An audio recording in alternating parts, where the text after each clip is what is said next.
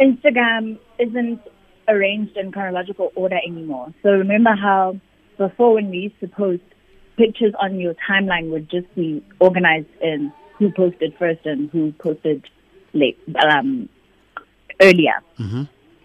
And now it's sort of like posts that get a lot of likes or a lot of engagement or whatever are the ones that stay at the top.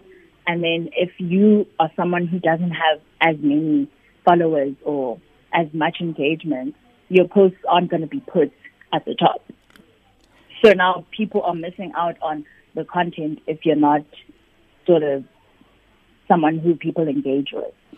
So for me, I mean, I, I get the likes, but the engagement isn't as great anymore, um, which for me was always what was important. And my engagement has sort of gone down, which obviously means that my marketability has also gone down, because fine, brands care about numbers, but they also do care about engagement, because that proves that your numbers are actually real people. Because, you know, some people buy followers. Yeah, yeah.